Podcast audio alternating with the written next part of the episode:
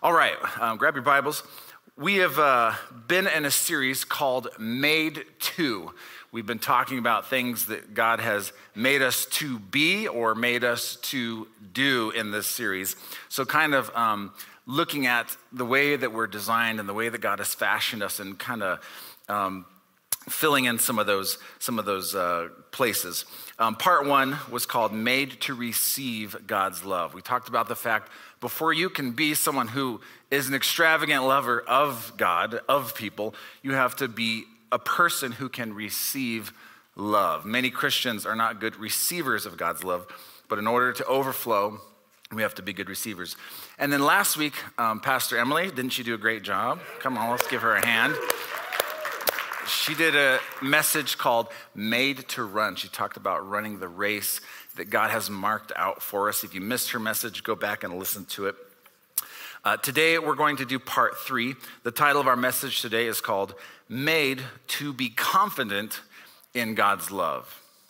I want to talk about Godfidence, right? Confidence in God's love. One of the marks of a strong believer is that strong believers are constantly growing in their confidence of God's love towards them, God's affections towards them. If you show me a believer Show me a believer who has strong confidence in God's love for them, and I'll show you a strong believer. Show me a believer who, who periodically or constantly questions and, and deals with shame, guilt, condemnation. Show me one of those believers, and I'll show you a believer who, who does not maintain strong spiritual strength. Okay, here's my point we cannot thrive spiritually without confidence in God's affections for us. If you want to thrive spiritually, you must be convinced of his love for you. This is spiritual warfare. This is spiritual warfare. People are like, You're doing a love message. It's like, okay, give us some of the deep stuff, you know, go to the deep stuff. Listen, this is the deep stuff. it actually says in the last days, in the end times, that most people's love will wax cold. The love of most will, will fail. And so the love message is the most important message being confident of God's love, letting that fill us so that we can pour out. Here's the deal even in our weakness, in our immaturity, and sometimes even in our failures, we must be confident in God's love for us. Ephesians 3 17 and 19, we, we uh, read this a couple weeks ago. Paul says this I pray that you, being rooted and established in love, may have power together with all the Lord's holy people to grasp how wide, how long, how high, and how deep is the love of Christ, and to know this love that surpasses knowledge, that you may be filled to the measure of all the fullness of God. Okay, notice what we're rooted and established in.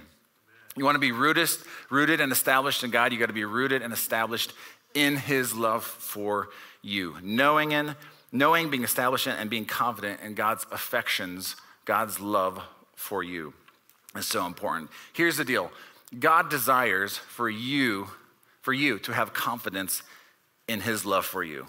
He wants to have confident children. He doesn't want fearful children to always feel like they're living on the edge of a cliff. God wants confident children who are sure of um, his love for them. Um, you know how those I don't I don't know where this actually originated from. I think it's I think it's perhaps France or whatever. But you know how like little kids are growing up and they're like, well, I think primarily girls do this, but I've never seen boys do this. But they get a flower and they're like, there's a boy that they like or whatever, and like, he loves me, he loves me not. He loves me, he loves me not, right? This is kind of like, and then you get to the end, and I guess if it, the last one is he loves me, like, he loves you, okay, great. But this is how a lot of believers actually live. It's like, yes, I believe he loves me, oh, he loves me not. Um, he, he enjoys me, he enjoys me not. He delights in me, he delights not in me. He's for me, he's not for me. A lot of Christians live this way, and, and, and the, the way that they view the love of God for them is almost kind of like a, a, roulette. It's like a, like a lucky, lucky, a lucky draw of the day or whatever. Okay? Um, but that's not the case. That's not the way God's love is. He's not um, back and forth, He's not up and down. His love is steady. I want to make a crucial distinction to being rooted and established in God's love. And so I'm going to kind of front load this sermon with, with the why. Um, But if you're going to thrive spiritually long term, you need to get what I'm about to say. And this is probably the most important key takeaway of this message. I'll give it to you up front and then we'll, we'll build on it. But here's the key takeaway of this whole message our confidence in God is not rooted in our love for Him, it's rooted in His love for us. Our confidence in God is not rooted in our love for Him, be that as it may, and, and that's great. You know, loving God is great. That's, that's, of course, we should. But our confidence in Him is not rooted in how great we can do and, and how hard we can love Him. No, it's rooted in His affections towards us. If you base, base your confidence in the Lord on your performance, uh, you will inevitably come to the end of your ability and falter. You inevitably come to the end of your ability. Okay, that is a false foundation. Okay, your ability to, uh, God, look how much I love you, look how strong I am. That is a false foundation. Now, that's awesome to love Him, it's awesome to demonstrate that, but it's not awesome to have that your foundation. Why? Because you'll come to the end of that place at some point in your life. However, being established in his love for you is a sure foundation. Okay? The Apostle Peter is a good example of someone who had confidence in their love for God. Okay? Um, during the Last Supper, before Jesus went to trial and was crucified, Jesus said this to his disciples in Matthew 6, uh, 26 it says this Then Jesus told them, This very night you will all fall away on account of me. For it is written, I will strike the shepherd, and the sheep of the flock will be scattered. But after I have risen, you will go ahead of me into Galilee. Now, watch this. Peter's about to boast in his love for Jesus. Okay? Verse 33 P- Peter replied, Even if all fail, uh, all fall away on account of you, I will, I never will. Truly, I tell you, Jesus answered, this very night, tonight, before the rooster crows, you will disown me three times. But Peter declared, even, even if I have to die with you, I will never disown you. And all the other disciples said the same. Notice Peter's confidence in his devotion and his love for Jesus. He's so sure of himself. He's so confident of himself. And all the other disciples were as well. And of course, Peter's the poster child of the group. And you can read on in verse uh, 56 that, that um, they all, all of them deserted and fled. And of course, we know what happened with Peter, exactly what Jesus said happened. He denied him three times. Here's what I want to ask you guys today Have you ever been in this boat? Have you ever had seasons of uh, where you're taking faith risks for God? You're sacrificially giving, uh, you're boldly witnessing, You've, you've endured persecution for the Lord. There's, there's secret temptations behind the scenes, and you've endured those temptations. You haven't given in to them when no one was looking. You did it because you knew the eyes of the Lord were on you, right? You're boldly witnessing, you're giving, you're just these seasons of just banner seasons in the Lord. Perhaps your confidence was so strong in the Lord, you thought, I would even die for him.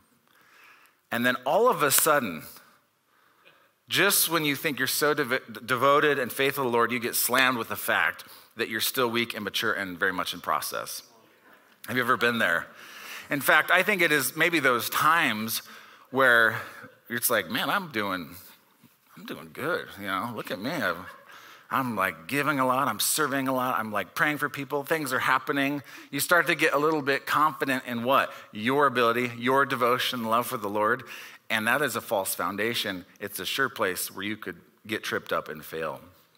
Perhaps you've had a powerful history with God, and one day you suddenly found yourself denying Him, perhaps through your actions, perhaps through your conduct, or maybe even like the disciples, you denied Him with your words. And you were shocked by the sin that was still living within you, the sin that you thought was completely dead. Have you ever been shocked by your own frailty? Have you ever been shocked by your own maturity? Where you thought, man, I've, I thought I was doing this good. I thought I was a mature believer. And then you're actually shocked by how messed up you actually got and how messed up you actually were. Ever, ever been there? I've been there before as a believer. Unfortunately, what happens many times after that is feelings of guilt, shame, condemnation, and even fear of rejection creep in. This is why it's so essential for us to be established in his love for us and not our love and devotion for him. Today, I want to talk to, well, everyone, but particularly um, a group of people that are maybe here who periodically or perpetually you deal with the negative emotions of condemnation, guilt, and shame. I want to help you grow in confidence in the Lord. Amen. That's all of us, but I think for sure there's a few of us here that you're just riddled with guilt, shame, uh, condemnation, and fear often. So, we're going to talk about growing in confidence with the Lord. Point number one Pastor Emily preached this in her sermon last week, but it bears repeating. How do we grow in confidence in the Lord, the love of the Lord? Number one, realize that we start from the finish line. Okay, Emily, Emily talked about this last week. It's a great point. Jesus ran a race to get you into heaven, and our race begins having been accepted, having been valued, having been forgiven, having been redeemed. Okay, we start at the finish line. Jesus on the cross, watch this, John, um, John chapter 19, 28 through 30. This is Jesus on the cross. Uh, he's about to die. After this, Jesus, knowing all things were now accomplished, that scripture might be fulfilled, said, I thirst. Now a vessel full of sour wine was sitting there, and they filled a sponge with sour wine and put it on hyssop. Uh, and put it to his, his mouth. So when Jesus had received the sour wine, he said, It is finished. And bowing his head, he gave up the spirit. Notice what Jesus did not say. He did not say, To be continued. yeah. I'm going to leave off here. They're going to pick it up later. The whole redemption, redeeming themselves to make themselves right with God. I've, I've gotten them 95% of the way, but they're going to finish. They're going to finish. it. No, he didn't say any of that, did he? He said, It is finished. Here's what I'm going to say to you, church. Everything that can be done to make you right with God has been done. Everything that can be done has been done. Jesus accomplished it all on the cross. What do we have to do? We just have to receive it. We receive it by faith and we, we just bow our knee to his lordship. That's how we receive it. It's a free gift. Um, I want to illustrate this a little bit. Um, how many of you ever see those? Maybe this is some of you. You see those bumper stickers on the back of cars, and um, they're runners. Like runners like to brag. I'm a runner. I don't. I mean, maybe I brag a little bit. I don't know, but but they'll have a bumper sticker that says like 3.1 Okay, that's a 5K. They ran a 5K, so they put, put 3.1 on their car. Yippee. You know, or uh, 6.2, that's a 10K. Uh, 13.1, that's a half marathon. 26.2 is a full marathon, okay? Um, I've done some of these. I've actually done all these, but I don't have any bumper stickers on my car, just so you know. But I definitely put it on social media, so. I will say the one bumper sticker I definitely want to get my wife and I are on a quest to um, climb all of Colorado's 14ers, and they have like a like a 14ers like you completed them all bumper sticker. I will get that one if I ever get all of those done. So, um, and then I saw this one the other day. I was thinking about this in my sermon, but then I saw this one the other. Go ahead and put up that picture, and I was like. 5.5. It took me a minute to figure this out. I'm like, uh, like it was almost a 10K. Like you almost like what is 5.56? How many know what what this is? Okay, it's all men for the record, and that's because 556 is a caliber of a bullet. So it's the like official NATO round or whatever. Um, it took me a minute. I was like, what is 5.56? Okay, and then and then you have these kinds of people. Go up and put up the next one. Zero point zero. How many of how many of these folks we got in the house here? Some 0.0 people, okay? And, I, and they're like, yeah, I don't do that. That's not my thing. 0.0. But this is what I want to illustrate is in the Lord, in Jesus, we're not, we're not running to gain approval. We're running from approval.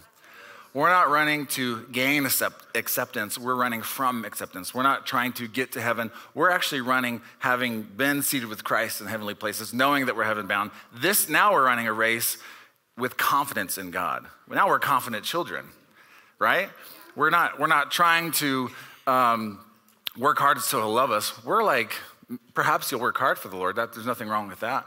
But we're doing it as confident children, knowing who we are in Christ Jesus. We start from the finish line. now, as Emily said last week, you do have a race to run. You do have a race to run that God has marked out for you, but that race is not for us to get to heaven. It's um, that we run a race that God has marked out for us. Now, I'll read the scripture real quick Hebrews 12, 1 and 2. Emily talked about this last week.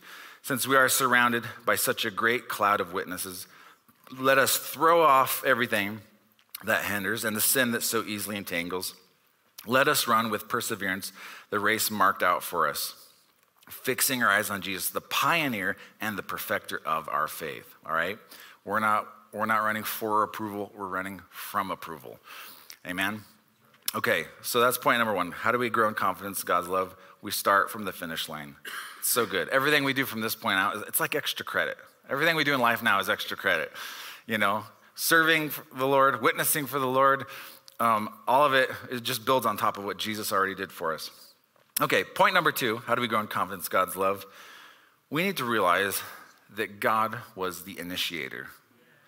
This relationship that you've been brought into, by the Lord, realize that He initiated this relationship. He, it was His idea, okay? Um, yes, perhaps there was a heart response at some point of the way, but He initiated. Um, let's look at 1 John 4 16 through 19. Man, these are, these are so good scriptures.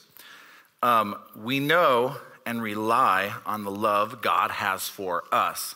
Notice what he didn't say. We know and rely on our devotion and love to God. No, he says, we know and rely on the love he has for us. God is love. Whoever lives in love lives in God and God in them. This is how love is made complete among us so that we will have confidence on the day of judgment. God, God wants us to have confidence on the day of judgment. In this world, we are like Jesus. Verse 18 There is no fear in love, but perfect love drives out fear because fear has to do with punishment. The one who fears has, is not made perfect in love.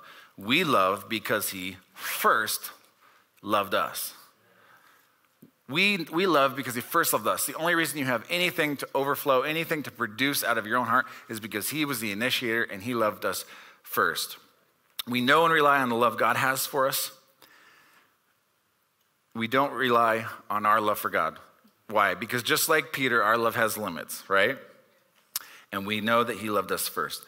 Um, typically and traditionally, men are the initiators and the pursuers of romantic relationships. Okay, not always, but typically men are the pursuers, right? Um, and this was, this was certainly the case with my wife and I. In fact, um, my wife prayed for, she doesn't know what I'm gonna say, she looks nervous. Um, she's like, eh. Um, my wife actually prayed. She's like, God, I want, a, I want a guy who I, I could tell no to a, few times and he won't give up. I want a guy, right? Am I right? Yeah. She's like, I want a guy who he's persistent, he's consistent, and I'm going to tell him no, but he'll still come back because he's a persistent. That's what she wanted, right? You, you want that kind of guy, okay? Someone who wouldn't easily give up. Um, and she did say no a few times. She was like, no, no, no.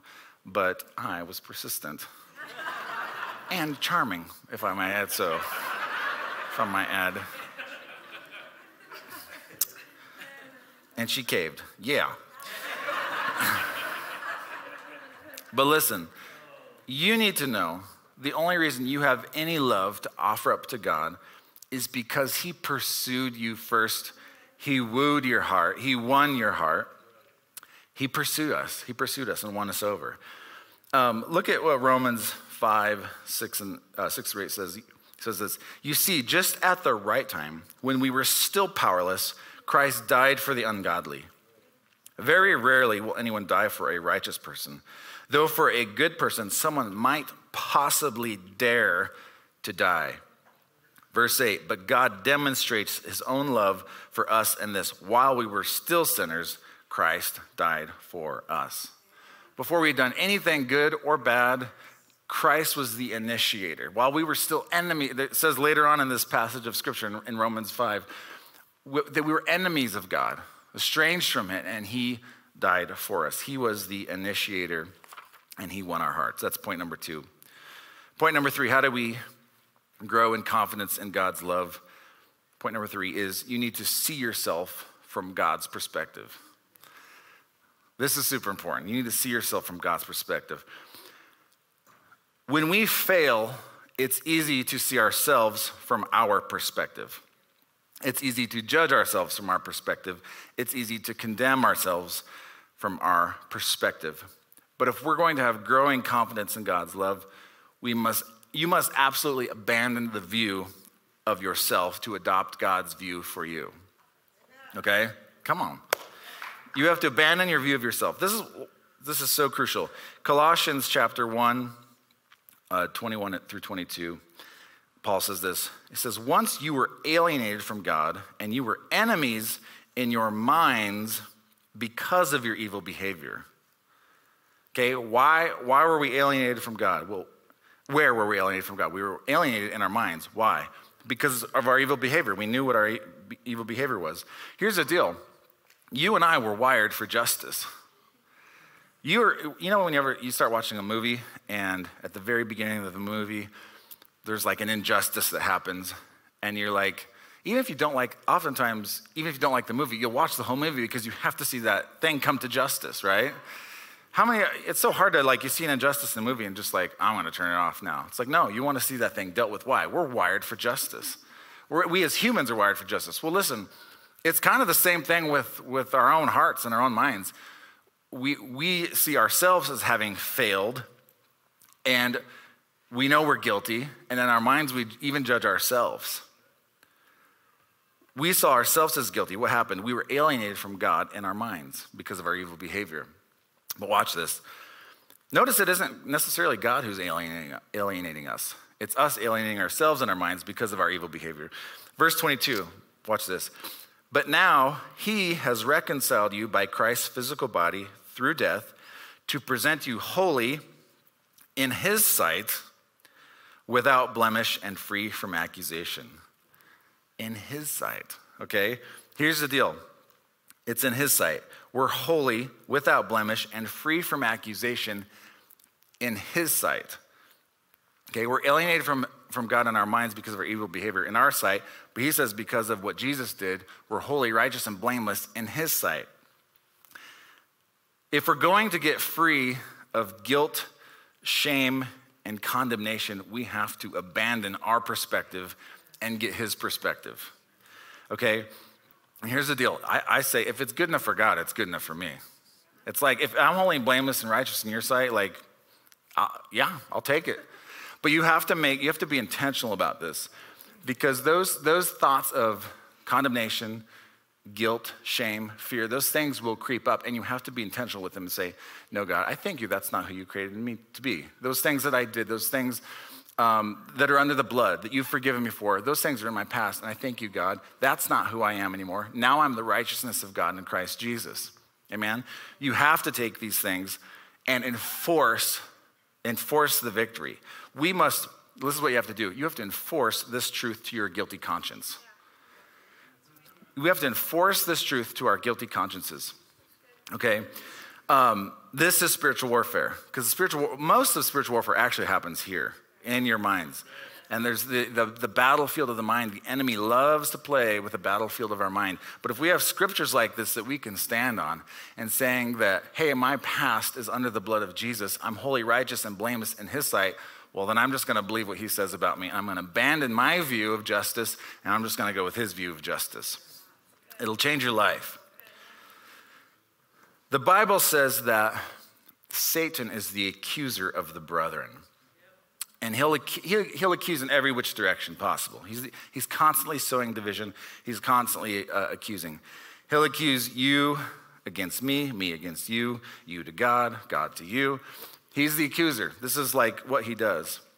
Here's the other thing he will do he will accuse you against you. Okay, that's one of the things the accuser of the brother does. Because listen, Satan knows he can't get God to accuse you if your sins are under the blood of Jesus. If Jesus is your Lord and Savior, you've received him, your sins are under his blood.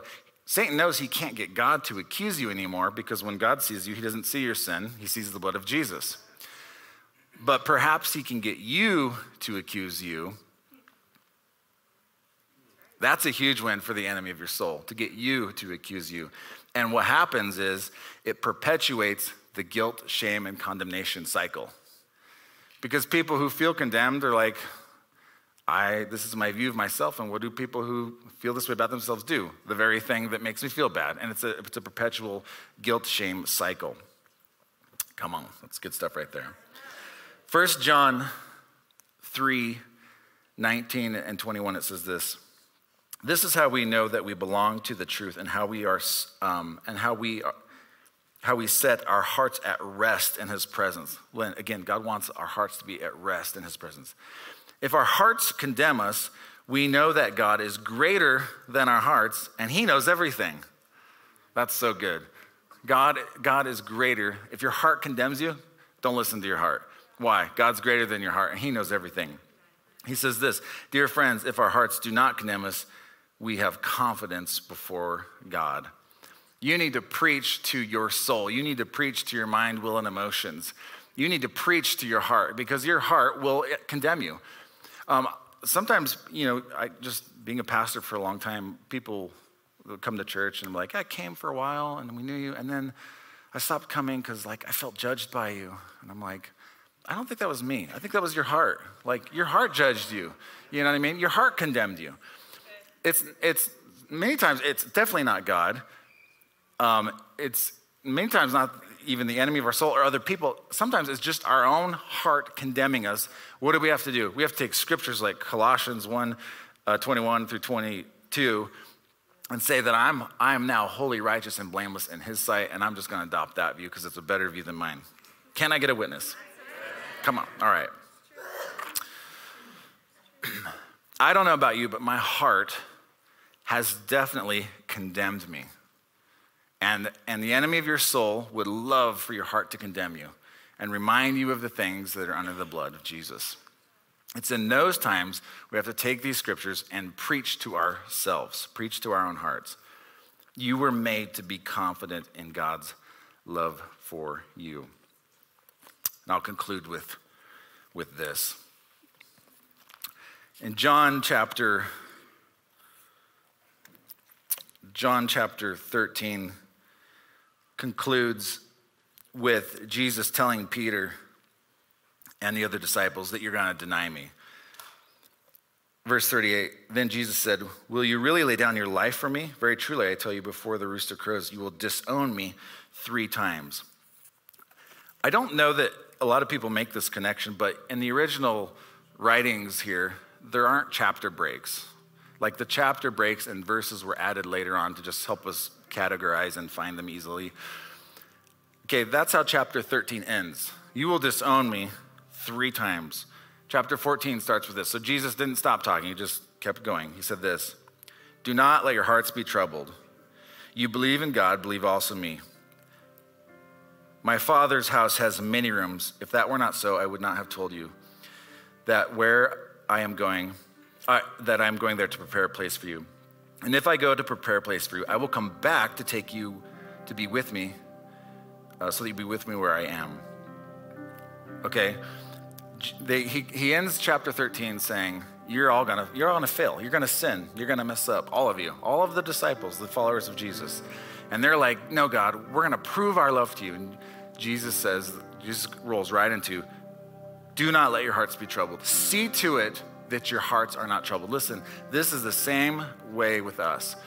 When we live our lives, when fear, guilt, shame, condemnation come up, you have to see to it, preach to your heart, and not be troubled. And put your faith and confidence in His love for you, not your love and devotion for Him. And some people might think, well, Pastor Crew, if you tell people about this, you know, love of God and the grace of God, they're gonna they're gonna take advantage of it. Listen, I think people will live cleaner, more holy, more righteous, having known and been confident in God's love for them. God wants confident children. Amen. When I when when uh, when uh, our youngest daughter Evie was little, you know, three, four, five years old, which is the cutest range of age, by the way. Um, I remember I remember coming home and we had a garage and then a lower level with about as many steps as this to go up to our like middle level And as soon as I opened the door, I would hear her go, Daddy, Daddy, Daddy. And then she would run around the corner. And whether I'm ready or not, she would leap off the steps. And not, there were sometimes I was like almost dropped her because she would just jump and I'd have to catch her. And I, I wish I had it on video because it happened every day for a season of our life. Uh, and then she stopped doing it. You know, I don't know why. But, but I just love that picture that like here's this confident she's confident of my love for her. She was absolutely secure absolutely confident in my love for her and she was confident that i was going to catch her. And that, listen this is what god wants for us. He wants confident children. Listen confident children change the world turn it upside down for the love of jesus. Confident children will run far and and mess up this world and have revival okay and so there's certainly nothing wrong with declaring your love for God. But if you're to boast, boast in His love for you. I'm to pray and then we'll close. Jesus, we thank you. You did come to redeem us, Lord, but you came, God, not that we would just be fearful children that are condemned all of our lives, Lord. You came to have confident children who are confident in, in Father God's love for them. And so, Lord, I just pray today for every person here and especially those that are here, Lord, that have struggled with guilt, shame, condemnation for that thing that that stupid thing they did perhaps years ago. Lord, I pray you would set them free and that that is under the it is under the blood. It is under the blood in Jesus name. It is under the blood. And you need to remind yourself and the enemy of your soul anytime you think of that that it's under the blood and that is not who you are. You are a child of God in Jesus name. And Father, if there's anyone here who's currently in struggling with failure, Lord, I pray that they would surround themselves and open up to other people and get help and get out of that thing. But Lord, I thank you that even in the midst of that mess, even in the midst of that being covered in mess, Lord, perhaps it's even self generated mess, Lord even in that, God, you love them. You care for them so much. All you want to do, Lord, is bring them up out of that. You don't want to condemn them. You just want to bring them up out of that. So, Lord, I just pray freedom, God, over anyone here who's stuck in something currently, or freedom for anyone here who's stuck in something from the past. We love you. In Jesus' name, amen.